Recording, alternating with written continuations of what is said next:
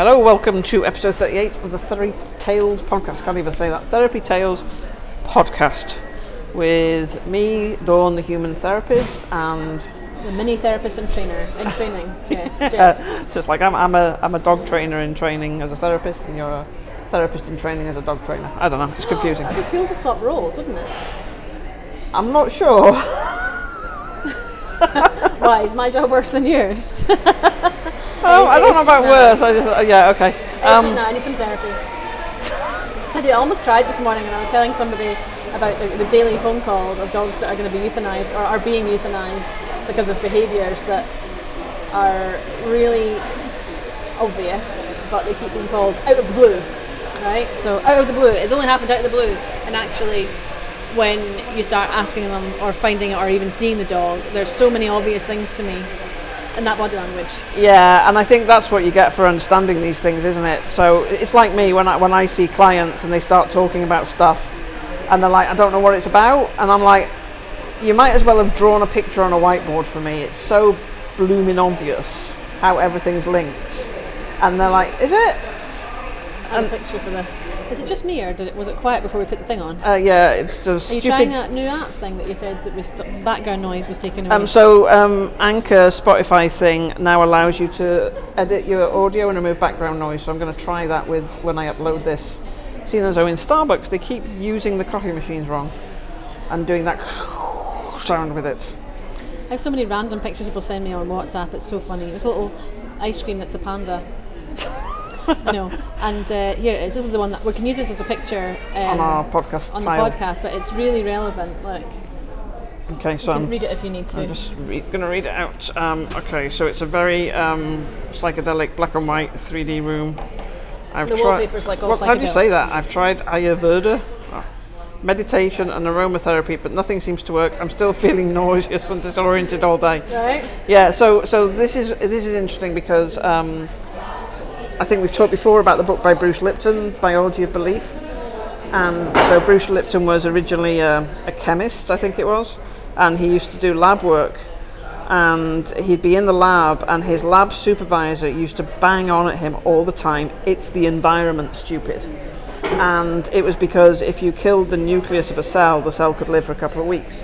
But if you put it in a toxic environment in a petri dish, it would die instantly. And so I have this with clients a lot. If you're in a toxic environment, like you know, you're living at home with parents who are somebody's narcissistic, or you're in an abusive relationship, then I can do all sorts of amazing things, but you're still gonna struggle in because you're in the environment. Yeah.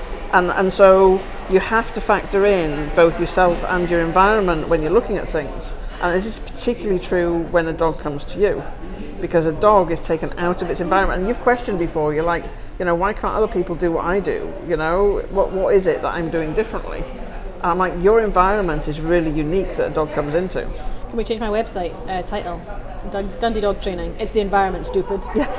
yeah, no, it's, it's I always remember ever since I, I mean the book is like really long and boring, and it doesn't get to the point for the first like quarter of it or something like that. But you know, I always think a book's good if you take something away from it, one thing even. Um, and for me, that environment is such a huge factor between who we are and where we are, and we get this too mixed up all the time.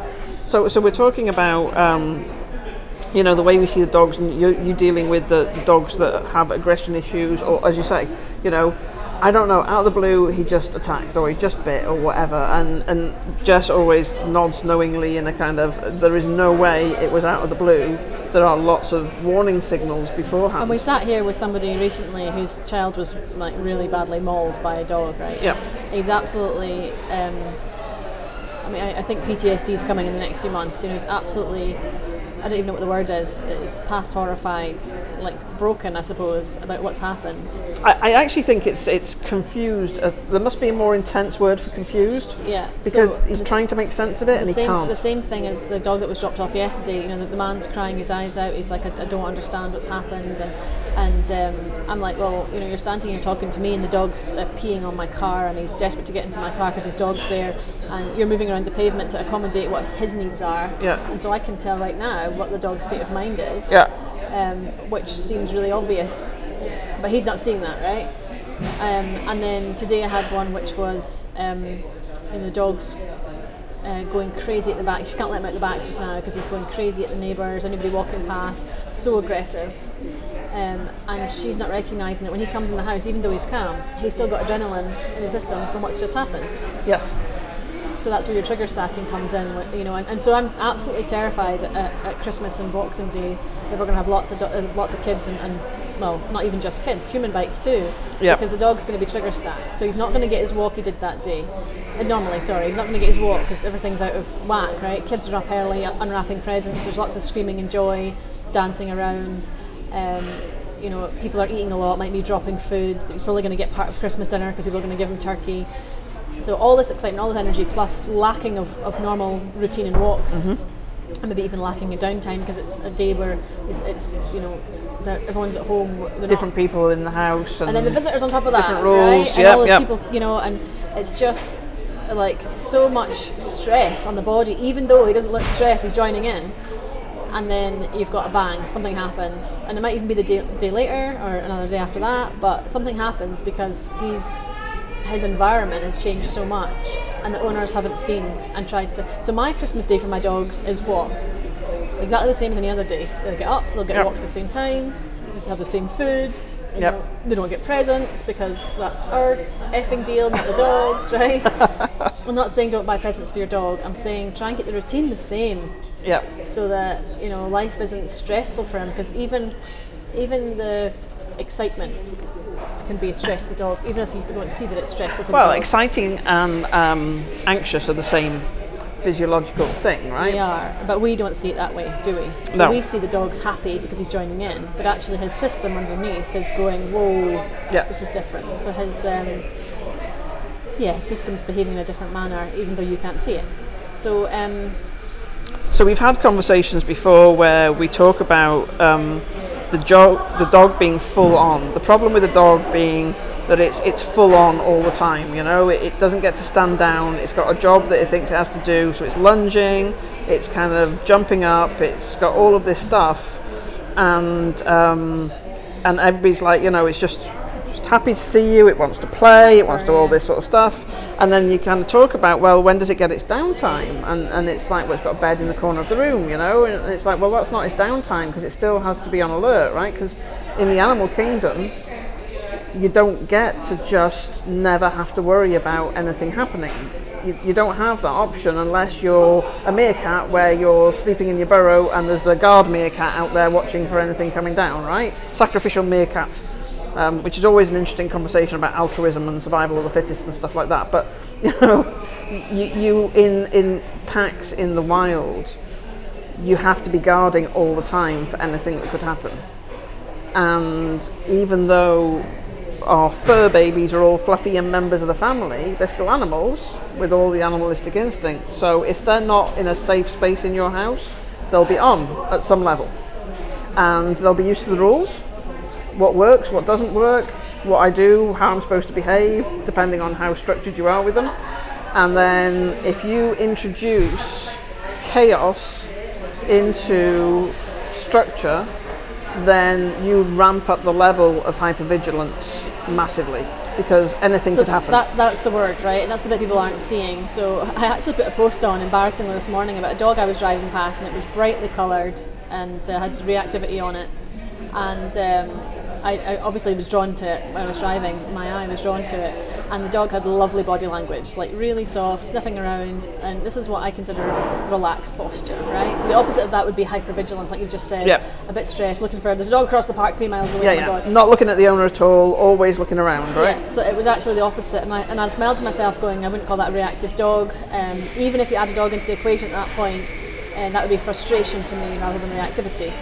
And lo and behold, the woman was coming to see me. She was in the wrong place, so I was a bit embarrassed. But um, she was absolutely lovely, and uh, she, her dog was absolutely great. And she said he's never behaved like this around dogs before, you know, and yeah, so he's not hypervigilant. He's not needing to avoid dogs. He's needing for her to be confident enough to have dogs that he can Yeah. go with, and that's just you know a cycle that they've got into.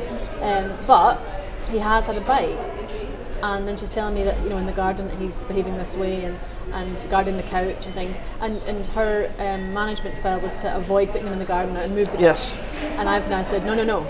we teach him what not to do. Yes. We don't avoid, you know. And, and that's a society we've got to now where we're um, we're not correcting, we're not telling the dog or the children what not to do, Yep. And then we're going, do you know what, we're going to rehome the dog, we're going to put the dog down, and and it's emotionally draining for me. I wish I was the kind of person that could say, I'm not taking this case on, you know, go away. I just can't. I, I have to, you know, help people manage, even if it's to my detriment. Yep. Um, and it's exhausting just now because it's not like once or twice a year you're dealing with these dogs. It's, um, you know, once or twice a day at the moment. It's just like, wow. And you're always trying to think of what what can I do? How can I stop this happening in the first place? But- Well, the bigger picture is if I can't help everybody, Yes. um, because before I could take these dogs in, I can't now because there's so many of them. There's no way, um, and so the bigger picture is education, right? Yes. So putting it out there. So one of the things that we're doing is this dog child safety talk that we've got happening next week, uh, leading up to Christmas, and then hopefully in the new year we can do some other ones. Um, and then you know the podcast. Hopefully people listen, and ideally new owners. So Yep. I've got this um, this kind of problem where we've got so many proactive, sorry, um, reactive cases. So after the events, right? We've got so many of these to deal with just now that Yep. I'm drowning, and I can't even run the puppy classes anymore because we've got people to run the puppy classes. But when I'm dealing with owners that are, are young uh, dogs and I can see warning signs, they don't want to hear that because No. they're never going to re- create a dog that you know they never believe they will, and they do all the time because love is the answer. We give love and it'll turn out nice. Yes, and that's the thing, right? We've, we've said it so many times before. It's like dogs that have problems are the ones that have been badly treated and not fairly treated. If you treat a dog well, if you feed it and walk it and give it enough attention, you will not have a problem dog. But actually, those very things that you say are actually the things that cause the problem dog. It becomes, it, it, it shifts dominance, you know, so the dog sets the rules. And with a human, if your teenager has a tantrum, they go into their room and they slam the door and they listen to their music really loud and they ignore you. If a dog wants to kind of have its say because it's not happy, it bites. It doesn't have words, it can't go into its room and slam the door, it can't do the things that kids would normally do. And you know, young kids hit, right? They, they hit when they're young until they learn that it's not okay to hit. And all the dogs that are given up are all teenagers. Yes, and they're all teenagers. and two years They're all teenagers, and so a, a teenage dog is one that will chance it to get its own way. It will try and get on the sofa. It will steal food. It will. Um, touch the volume and it goes. You see, do you not know you do that? Touch the volume button, it just goes off. yeah, I was just a bit worried about what would happen with the podcast if we start messing with the sound when something was happening. Because the other way it'll go off is if I don't answer it. All right. Getting told off by the therapist now. yeah, who's also a geek. Um, so, yeah, so so the, the, the teenage dog will be kind of like, I don't want to do that anymore. I don't want, you know, sod you, and it has no way. It can't take itself out of the equation because you're going to go, no, come on, it's good, right? Can you And- imagine a teenage child doing that and us going, we'll just put it down. oh, shut up, everybody who's listening. You can't. Um, yeah, but you know, we wouldn't we wouldn't do that. You can't do that with a teenager. You can't grab its arm and drag it downstairs and out the door when it's refusing to go. You can have you can lose your temper. You can have a tantrum. You can do bad things, but you can't. You don't do that. But with a dog, you would. You would Do you, know, just. do you know what I've never heard with a teenager though? When parents talking about teenagers having a really hard time and stuff, I've never heard them say to me, "It's really guilty afterwards. It looks like it, it knows it's done wrong." and I hear that all the time. Right? Well, actually, they, they do. The, the, quite often, the, the problems that our teenagers have is because they feel so bad about their behaviour, but they internalise it and they do all sorts of damaging behaviour. So actually, it does happen.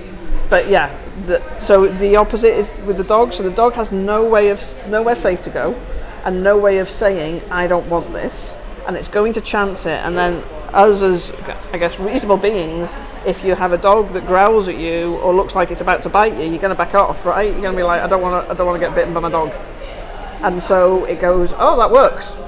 So if you're, if you had a three-year-old having a tantrum in a shop, and that worked, if you gave in to their tantrum, then the next tantrum would be bigger, and eventually you get to the point where you couldn't stop them having tantrums because it always worked for them.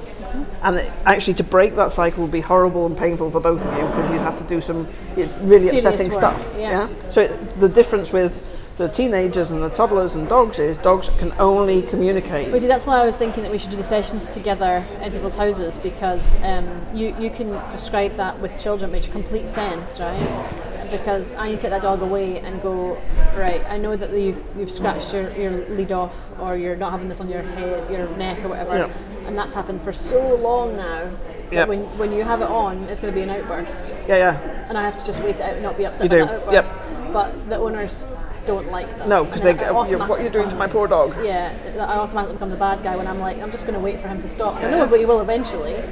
Um, and it's not even sometimes that big a deal. It's just you know get this off my nose or whatever. And um, I don't have the time to, to, to on my own. If I had the dog living with me, I could take the time to clicker train him to be okay. Yeah. But owners need results now. Otherwise, they go to another trainer. So you're like, well, I want to be force free and reward based, but I can't because you're going to destroy this dog I need results now. So I'm going to have to get super tough on this dog. Yep. So it's this vicious cycle. I hate it. I want to be a, a human therapist. Okay, it's not necessarily grass is always greener on the other side I on know, this one. I know. Um, okay, well the alternative is to get onto one of those websites with the millionaire men.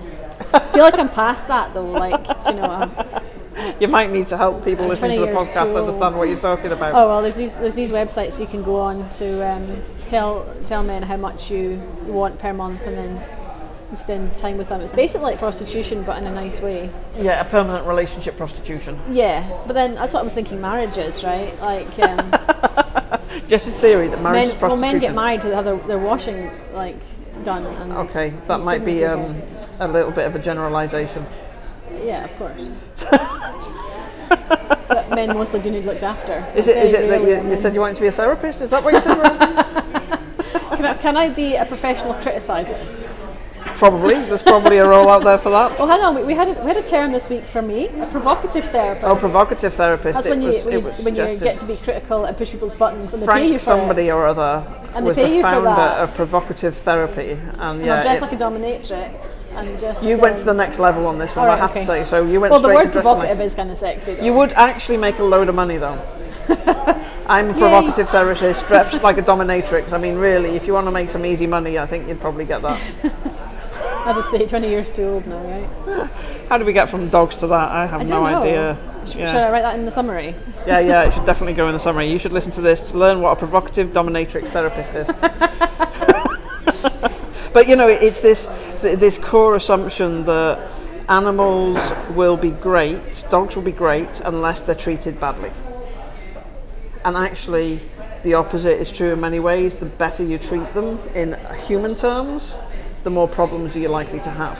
They need boundaries, they need safety, and that's why the Christmas Day thing is they need to know how things work.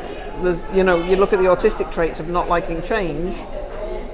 I always say cats are autistic because they really don't like change and they're super jumpy about everything. Uh, It's like it amazes me that a predator, you know, a jumpy animal like that shouldn't be a predator. But anyway, they don't like change. You move something and they don't like it. And and I think animals are often like that. They know they need to know how things work. And again, you have to bear in mind that they don't have a language that we speak. They only have certain tools available to them. So if we think about um, um, predation, right? This is um, so predation from a cat's perspective. This is quite topical because there's a trainer that's just put out um, that dogs aren't prey animals and predation's and all the nonsense and stuff. All right. Okay. So yeah, it's quite it's quite topical at the moment. So um, a cat's a predator, and it needs to be alert for change Yes. because um, any tiny little movement could signify something it could chase to eat or danger, right? So naturally hypervigilant of anything that it could it would help it survive. I'm thinking about human predators now. Okay. Right? So a human, like, let's go with a, a murderer. Do they need to be super hyper vigilant? Is that predation? No, because um, so so so let's take a herd animal.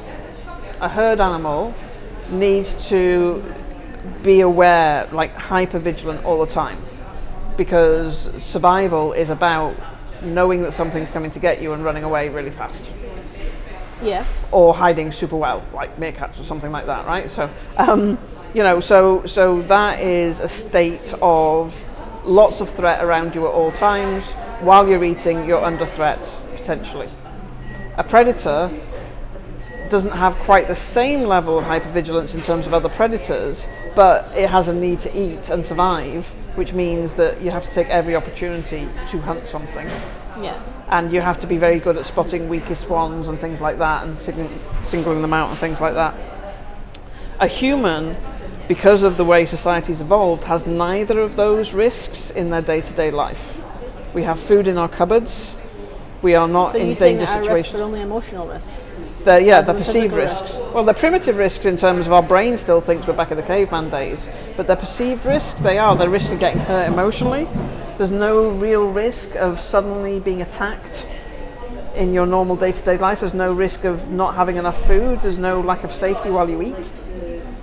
Unless somebody nicks something off your plate, in which case, you know, with some people Well, they I get mean, quite. you know, in South Africa, um, people are more um, vigilant about strangers because you know murder is rarer. Uh, sorry, is more common, and um, theft and stuff like that is Yeah, I mean, normalised. cer- so- certain places. So in, in in parts of South Africa, you would have to live behind gates, behind security walls, and things like that, and you, your car could be hijacked at any point in time. So a human living in South Africa is going to have all sorts of measures around their car, for example. So somebody and I was talking to about that um, a few years ago was telling me how what life was like and, and how it took a while to relax here.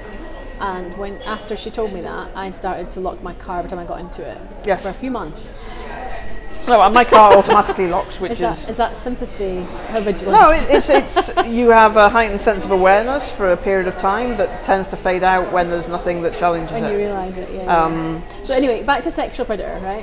so somebody who's like a murderer. I didn't. I, where did the sexual predator? I don't know where the sexual predator That's came weird. from. It's in the same way as when we told provocative therapy, you went to the dominatrix straight away. Wow. It's the way your brain Word works. associations. Yeah. Um, so somebody who's singling out someone to, to um, murder or prey on, um, there must be something in the brain that is like, a, I'll say an urge, but some kind of um, trigger that's going. This is this is what you know. This is Well, going to make me feel good. There's different types of murder. Um, yes. there are different types of murder. I was thinking more like psychopathic murder. Yeah, so you're thinking serial killer murder, Yeah, I am, which is because- murder for the sake of killing, Uh huh. as opposed to murder Like for an itch that needs scratched. Do you know what I mean? Yeah. yes, which is a, a very small subset. And um, So most murder has reason. That what you're saying? yeah, well, most murder is, is circumstantial. we Which- talk which, situational which isn't really stuff. prey then. Like I was thinking, like somebody who's stalking a victim, somebody who's you know building a profile. Yeah, it's not prey. It's not the same thing. Okay. It's it's situational or it's um, psychopathic. Yeah, I'm just wondering what the response is in the brain process. You know, if there's that. Um, We really don't have as humans anything like that anymore, unless we're in what, certain what I've heard before is like uh, paedophiles have got um, their their synaptic um, responses close to sexual. Have you heard that as well? Um, no, not specifically. Synapses are sitting so close together that they they're almost confused. I I do think there are certain things that are hardwired physical programming errors that not programming errors, they're hardwire errors. They can't be fixed by programming. Okay. Uh, Like so you've not worked with a paedophile yet.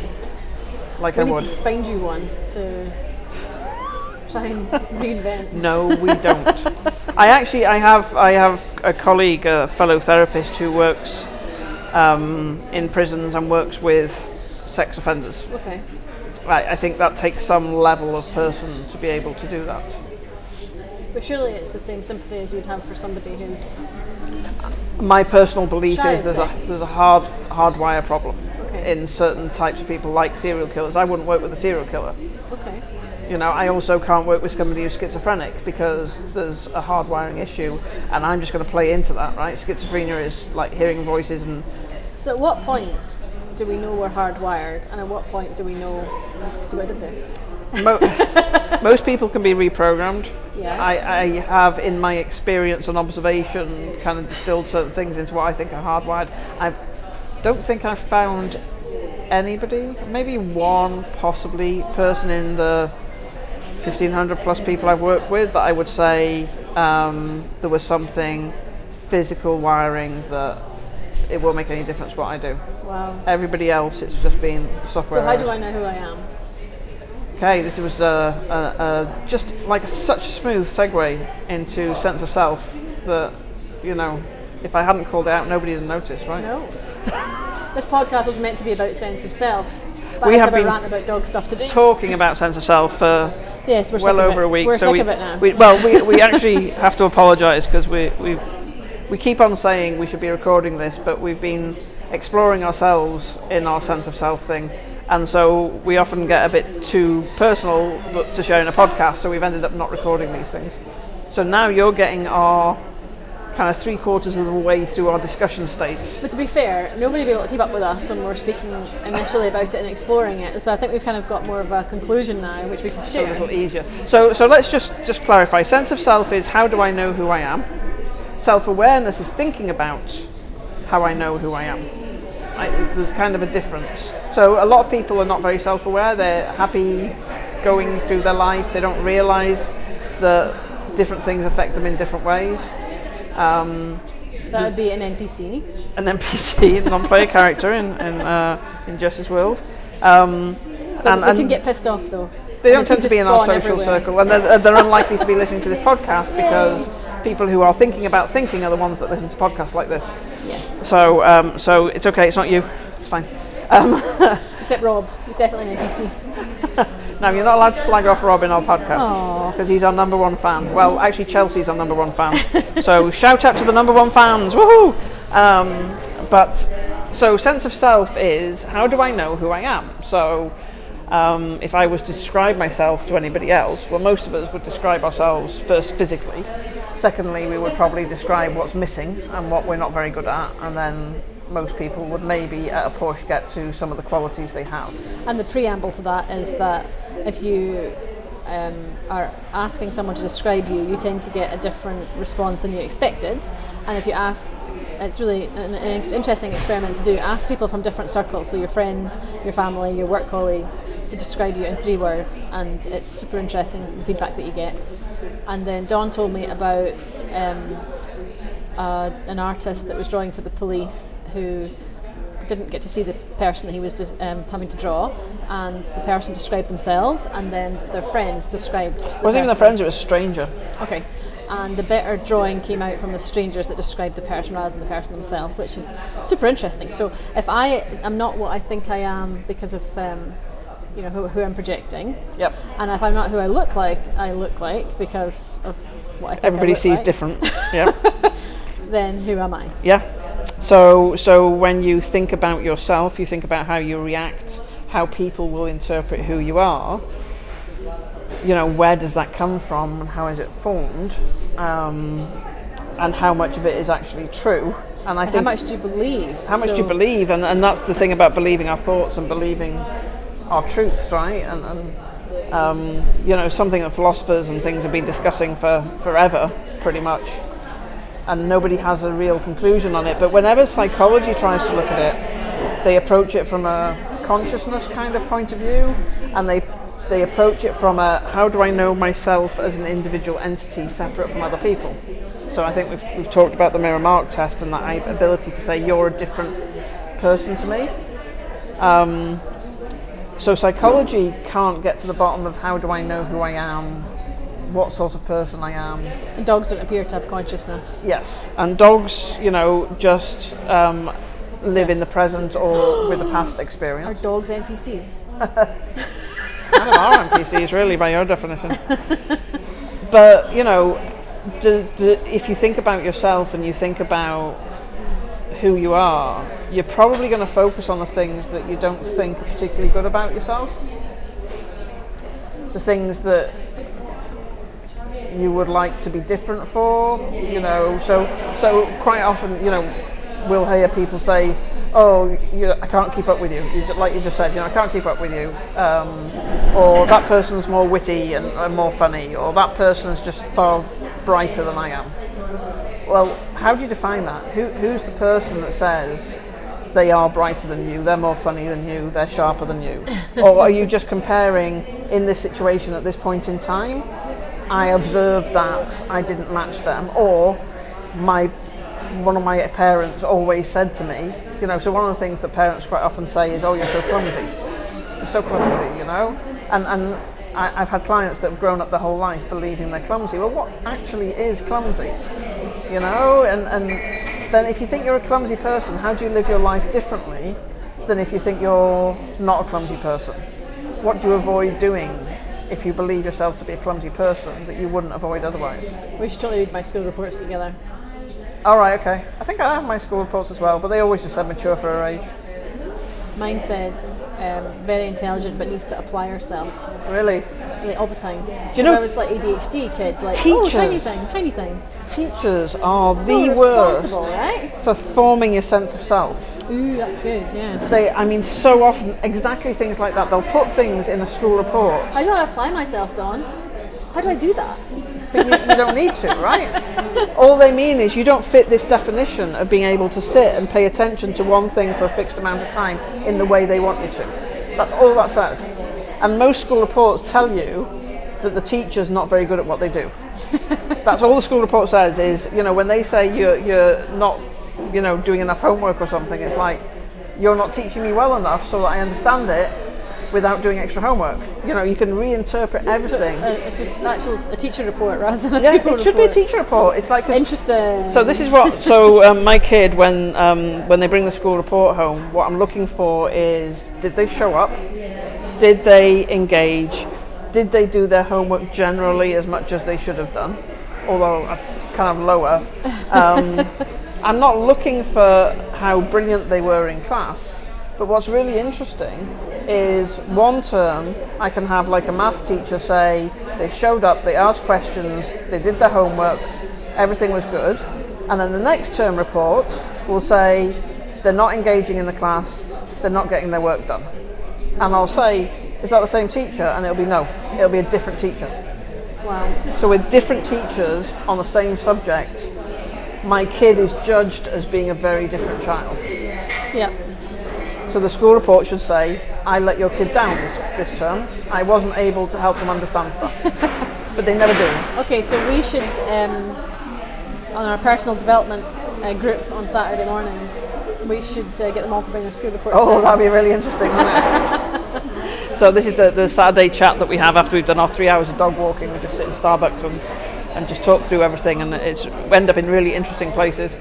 Um, but yeah, this whole idea of who I am is usually formed by the way I've been treated that has led me to believe that I'm this person. And kind of the earlier those things happen, the more of a default sense of self it is.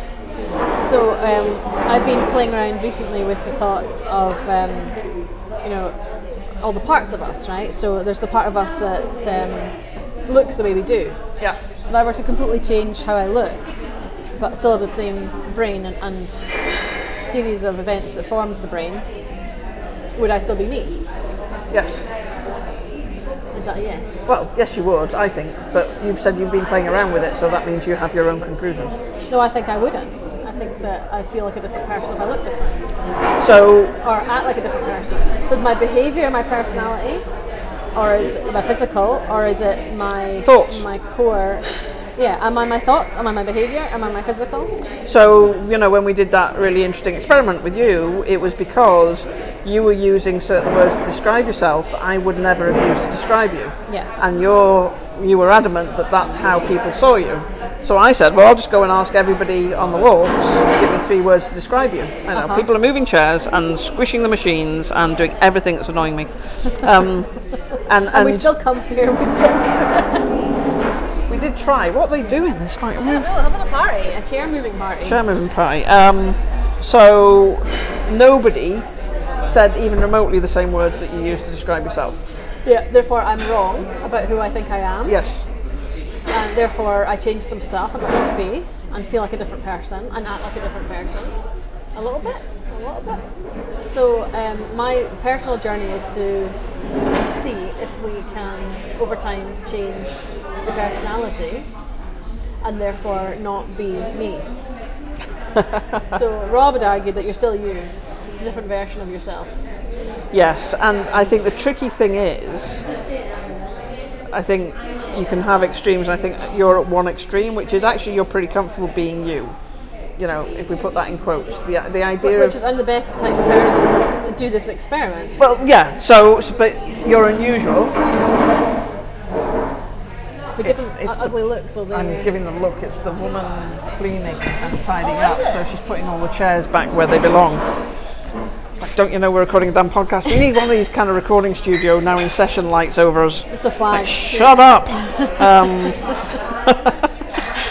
so um, that allows you to experiment with the difference external appearance makes, uh, releasing your inner Florence and all those sort of things.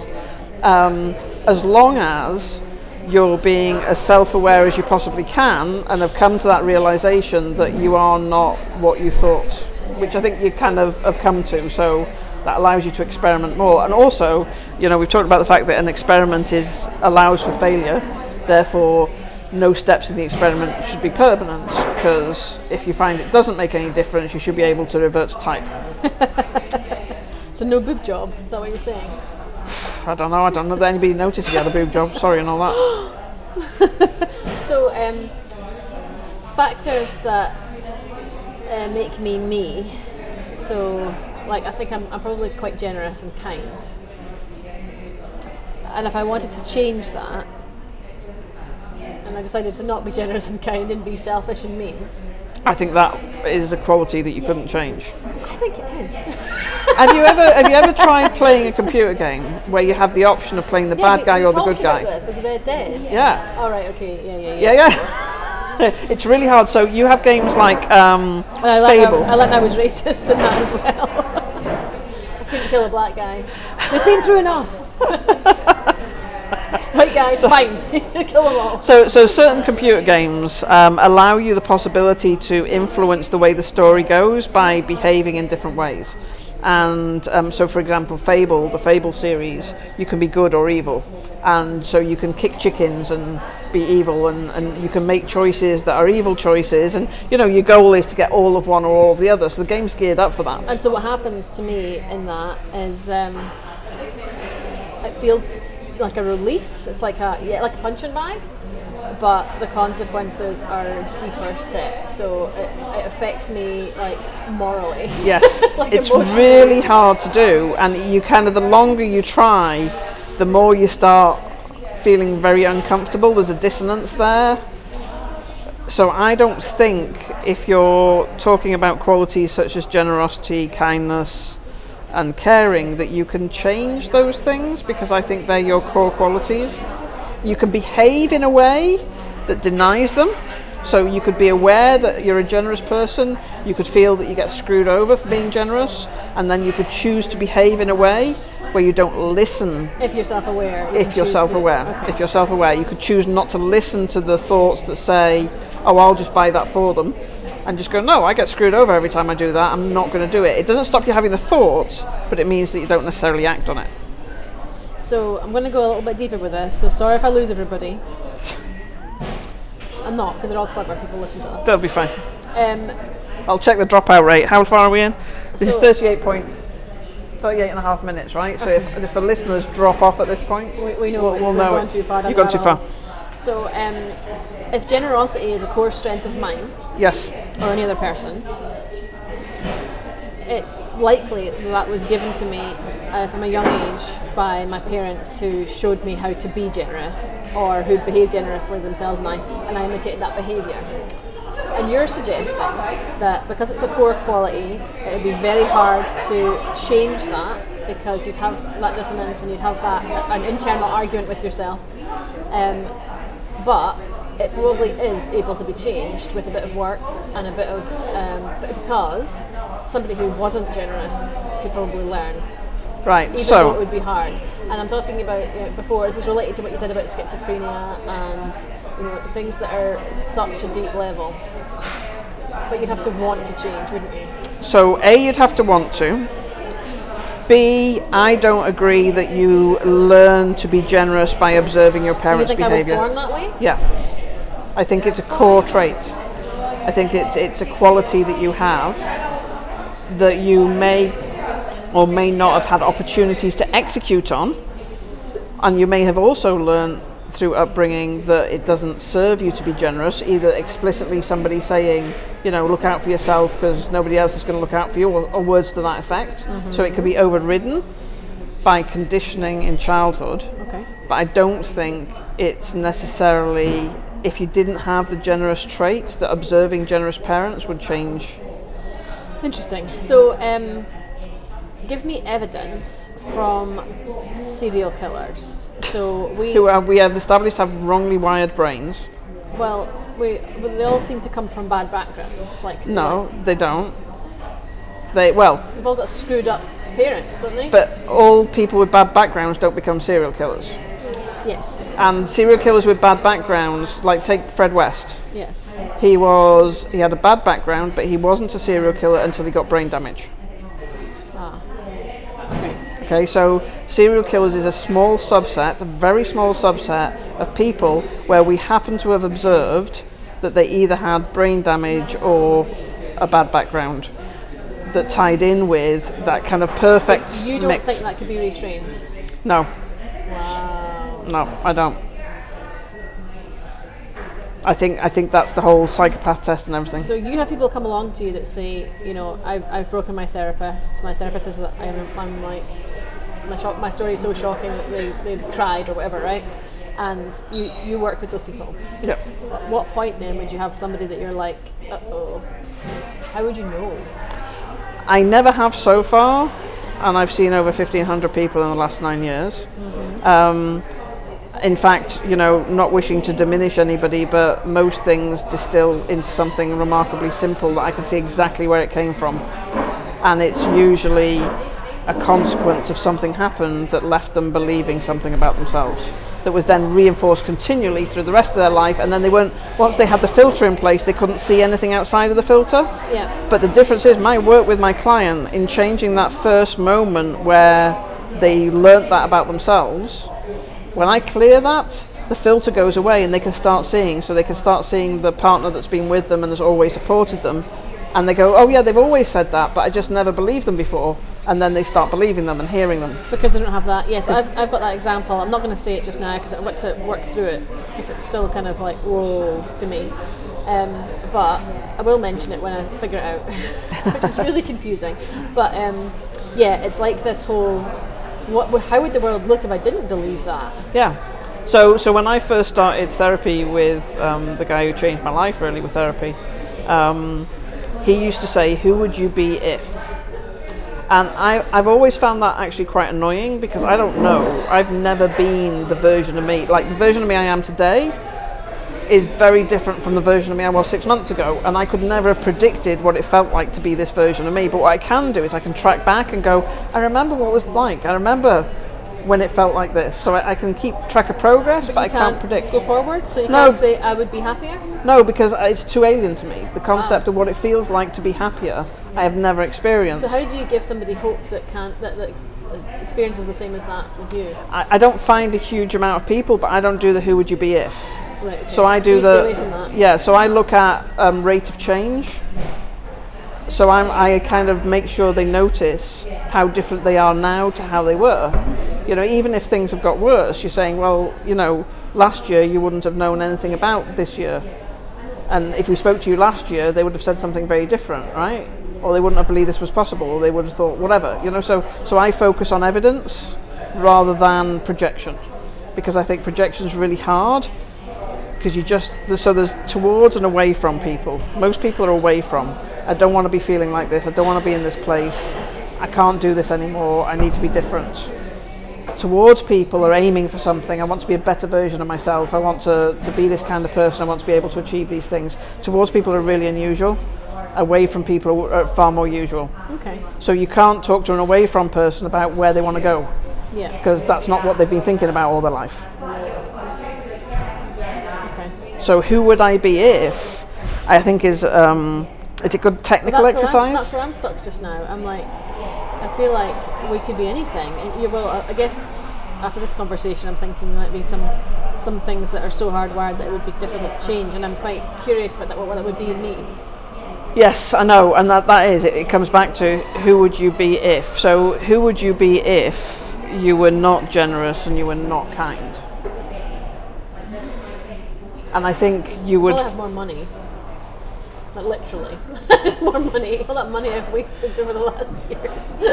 Not wasted. I mean, I've been. No, and, and actually, you know, you can you can do the kind of karma and comes back in abundance and things like that, right? You can do that sort of stuff.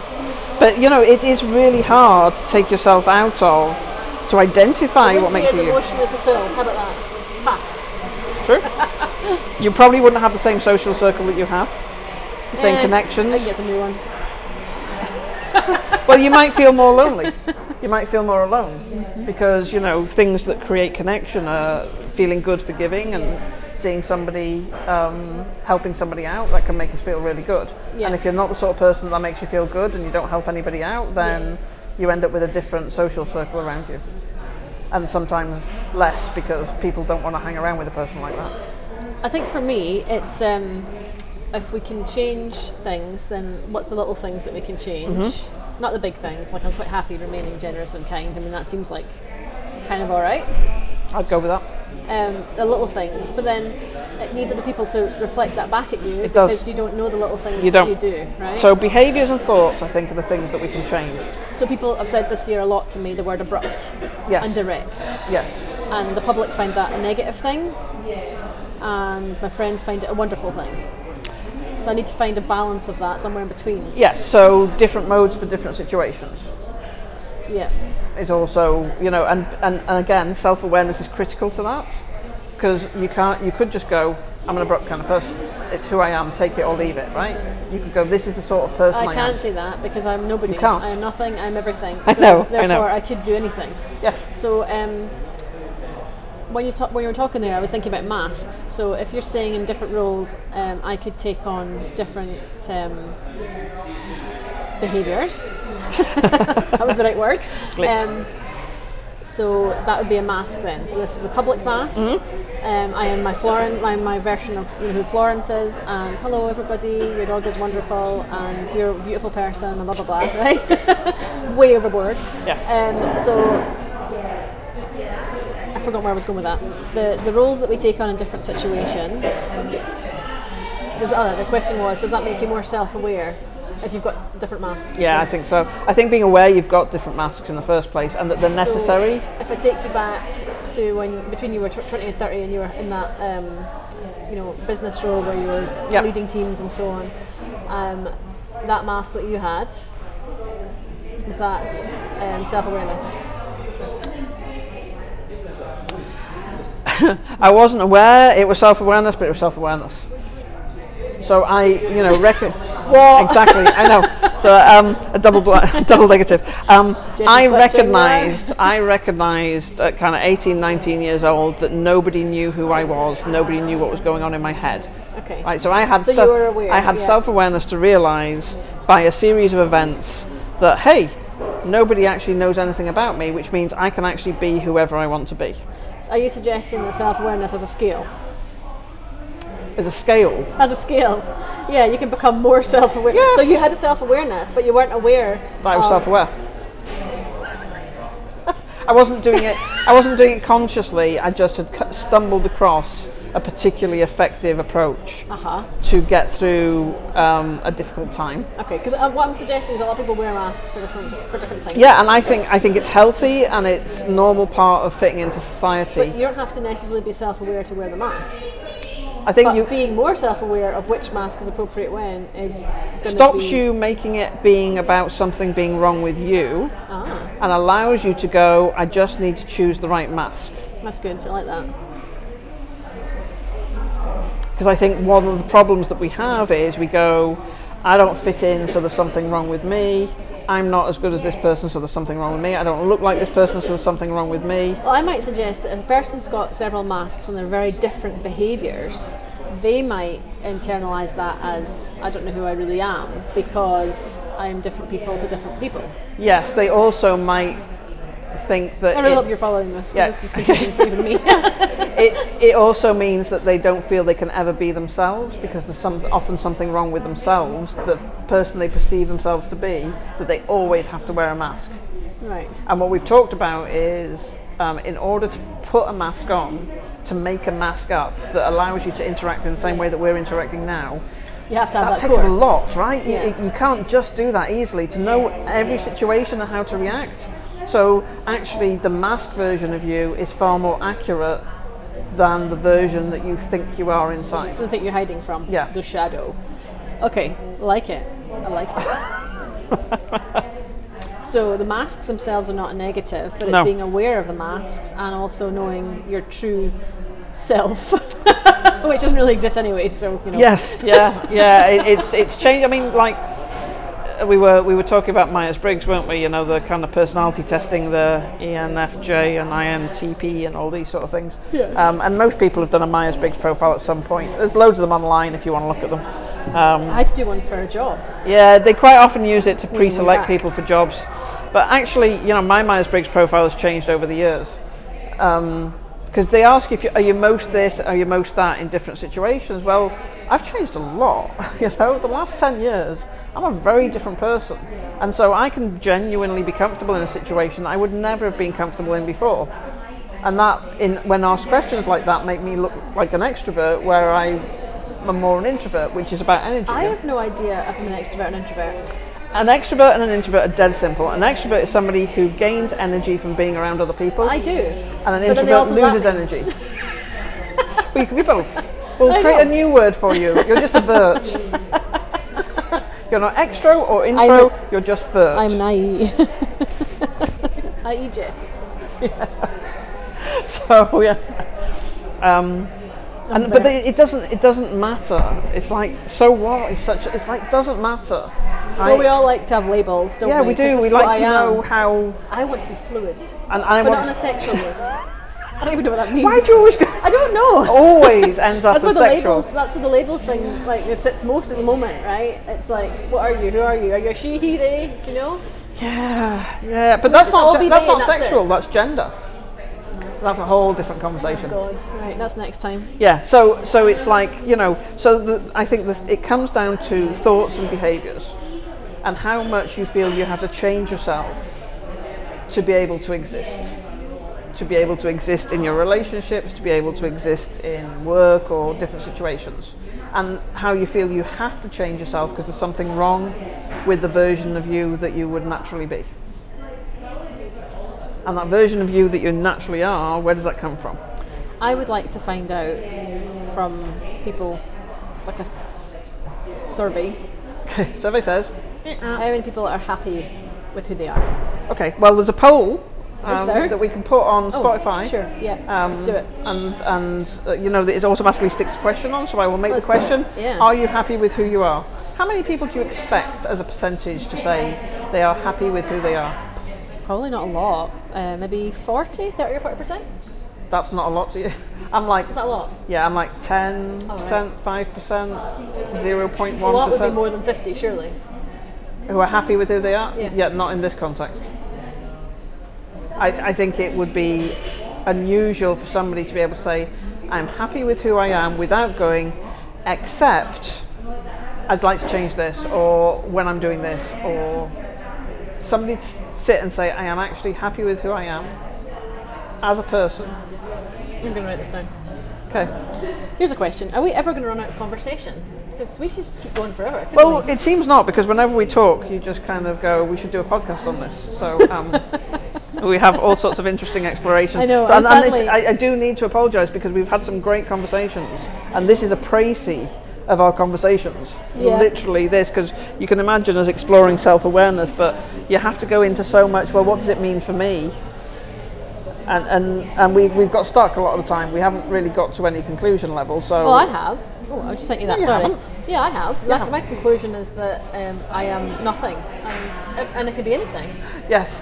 Well, there My is that. But I, I think the, the one that has been interesting for me is this um, tripping over. We know behaviours are different from identity, but the idea of thoughts being different from identity, But you always say you're not your thoughts. you're not your thoughts. They're random, lying to you most of the time things, and I have a unique advantage, and I can ignore my thoughts. But our thoughts seem to be interesting.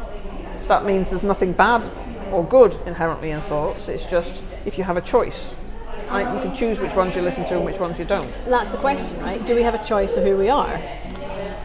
Which is a, a deeper question, right? So, um, Yes, we do, we have a choice and can we change it? We but do. we can change behaviours. And our we- thoughts and our personality. So, So, so some thoughts you're going to have, right? So, um, driving along, some little oik of a kid decides to dance in the middle of the road to impress a girl that's standing on the pavement, right? yeah. And my thought is, I wish I could run him over. That's so kind and generous of you. Yeah, I'm not the sort of person, I would never run him over. I know enough about thoughts to know that I don't have to believe that thought. It's just in an alternative universe, I wish I could run him over because he's just being a little oik and that would show him. well, no, he'd be dead. But Now, I, I could say I'm a generous, kind, and caring person, and therefore I'm not going to have thoughts like that. But I'm going to have thoughts like that. Right? I'm going to swear at people in my head. I'm going to have thoughts like that. I'm going to call people idiots. I'm going to do all of that stuff because that's just the way it is. But that doesn't actually mean anything about who I am because I know that I don't have to respond to those thoughts. okay. So I can have thoughts and they can be meaningless thoughts in the same way as you will always judge people when you first meet them. First six seconds, you will judge them. That doesn't, with normal people, you don't then change the way you deal with that person based on what you've judged. You don't kind of, you, you kind of are still open minded enough to then talk to them and see. And so But that's training. Because if we were That's animal, if we were animals, we would be judging and responding appropriately. Yes. Which is what they do. because we future pace and animals don't future pace. So we animals deal with past and present and that's it. We deal with past, present, and what's this going to mean, and what will happen next, and if I do this, then this will happen, and I'll feel this way. Okay. So that's the difference between us and them. But the diff- a lot of people don't realise that that's a variable. They think that's a fixed. Yeah, that's the, the whole pur- purpose of this podcast, isn't it? That we're not fixed, that we can change, except if you're a serial killer. Uh, Yes, glad we've established that. um, and it's hard, but it's the that's the that's the thing though, right? Because I can I can future pace and I can say, okay, so I would like to try to behave like that, mm-hmm. right? Yeah. And I do it with my dogs as well. So I wanted Tuesday, my Chow Chow, to be a therapy dog, and I knew the steps I needed to take to get her to be super friendly and relaxed and sociable, and I got that. Yeah. But that was thinking about um, the future and how, how I'm going to get to that point. And the same with my, my personality just now. So, you know, there's things that I want to um, change. So I want to be less direct, less abrupt. And how am I going to do that? And I've got a, a plan. So if you're saying that a lot of people aren't future based, if they're um, stuck in thinking about what has happened before, and recently the conversation we had with um, somebody, always bring it back to what's happened. This, is, this is because of my childhood and so on. Um, how do we help people think about And, and that's so. The first step is always awareness. So listen to the podcast Yeah, listen to the podcast. um, and awareness then leads you to choice. The so what. Okay. Right. So now I'm aware. I'm aware that, that I do that. Maybe that's okay. Right. If it's not getting in the way of your life, it doesn't matter. But if you've got stuff that's causing you a problem, the so what could be this is where the answer lies. I need to do something with this. So so don't believe your bullshit. Yeah don't believe your own thoughts. Yeah, and it, it's it's easy to believe it, but don't believe your bullshit. And but if it's not causing a problem, carry on off your tool. A, a brilliant thing that's happened on the, the this has come from the dating stuff because you get asked the same questions and then um, you know that your rhetoric comes in. It becomes a habit Yeah. right? And you say it over and over and over. And that's the kind of stuff that is like your firm beliefs and your opinions. That's the stuff I'm looking at and going why do I believe that? Where's that come from? And can I change that So there is an exercise um, that I do with some clients sometimes, um, which is based on tapping, um, which is a, a method of interrupting brain patterns in my world. That's done massively oversimplifying tapping. The EFT practitioners would be like mortified. Um, you know I love just sorry when you're teaching me something you look at me but when you know you've already taught me it you look at the phone because you're teaching them I've done her already I love it yeah. okay sorry Getting caught up in your microphone. Um, tapping So, so you know, I talk about tapping for, for dealing with emotions, but there's a method of tapping which is a brain reprogramming tapping, which is a clear down for limiting beliefs. So you're starting with your limiting beliefs, and it's like a four-step approach. And the first step is just stating them, just tapping while stating. You know, even though I believe that I'm not good enough, even though I believe that nothing ever works out for me, even though I believe I'm clumsy, whatever. You just you kind of get them out there, and it's really cathartic to state these things and, and actually kind of admit to them and kind of confess these things almost. But you always kind of end with, but even though I believe that, I'm open to the possibility that I might change. And then you start nudging it and start going, even though this feels true, it's also possible that something else might be true. And then you keep going, and the fourth step, you kind of embody it. You kind of go, even though I believe this thing, I am curious to see what happens next when I change it. And you just kind of do this lovely clear down exercise where you go from this kind of intense state of acknowledgement through to, yeah, but even though that's true, I can still do things and I'm still going to change and I'm still going to use it. So it becomes something you utilize. And I've done it with a few clients where I had one client who felt like she just had a really deep massage. She was just like, oh, you know, and it just, it's a really physical process, even though it's purely mental that we're doing it. It's just fascinating, but it also shows you how powerful limiting beliefs are, how they kind of, you know, I'm not so clever, I'm not very good at talking, I'm not very funny, I'm not. These these stories that we've told ourselves our whole lives that actually fundamentally affect the way we interact with the world. They're just limiting beliefs. They're not truths.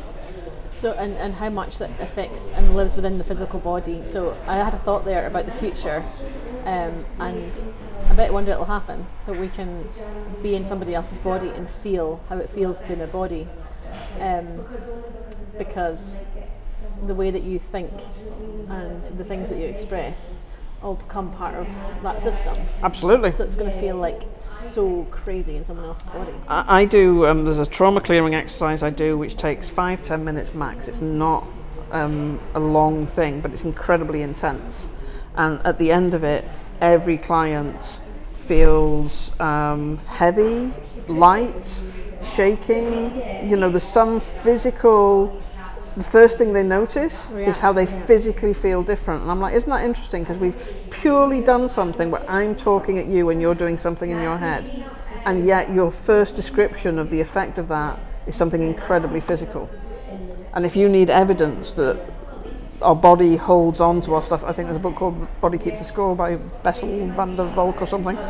Um, you know, your body holds on to this stuff. It's remarkable because when you change your head and your body changes, it's like fascinating but we underestimate it massively. Well, yeah, well, in our culture, we just don't talk about that, do we? We don't, and you're right. It's a cultural difference. In other cultures, it's, it's kind of always one. And then you've got the spiritual level and all that sort of stuff and beliefs and things. Oh God, that's not I know, I know, no. We, we probably should just, thing. you know, rather than blast through self-awareness too far, or self. It's super interesting about having this conversation with somebody like some spiritual leader mm. about where your consciousness meets the whole like spiritual thing. So this is all very like practical. Yeah. yeah. So anybody listening who's very spiritual, feel free to let us know. We're you can sorry. come and join us on our, on our podcast. We're sorry for our logic. feel free to have a say in the thing.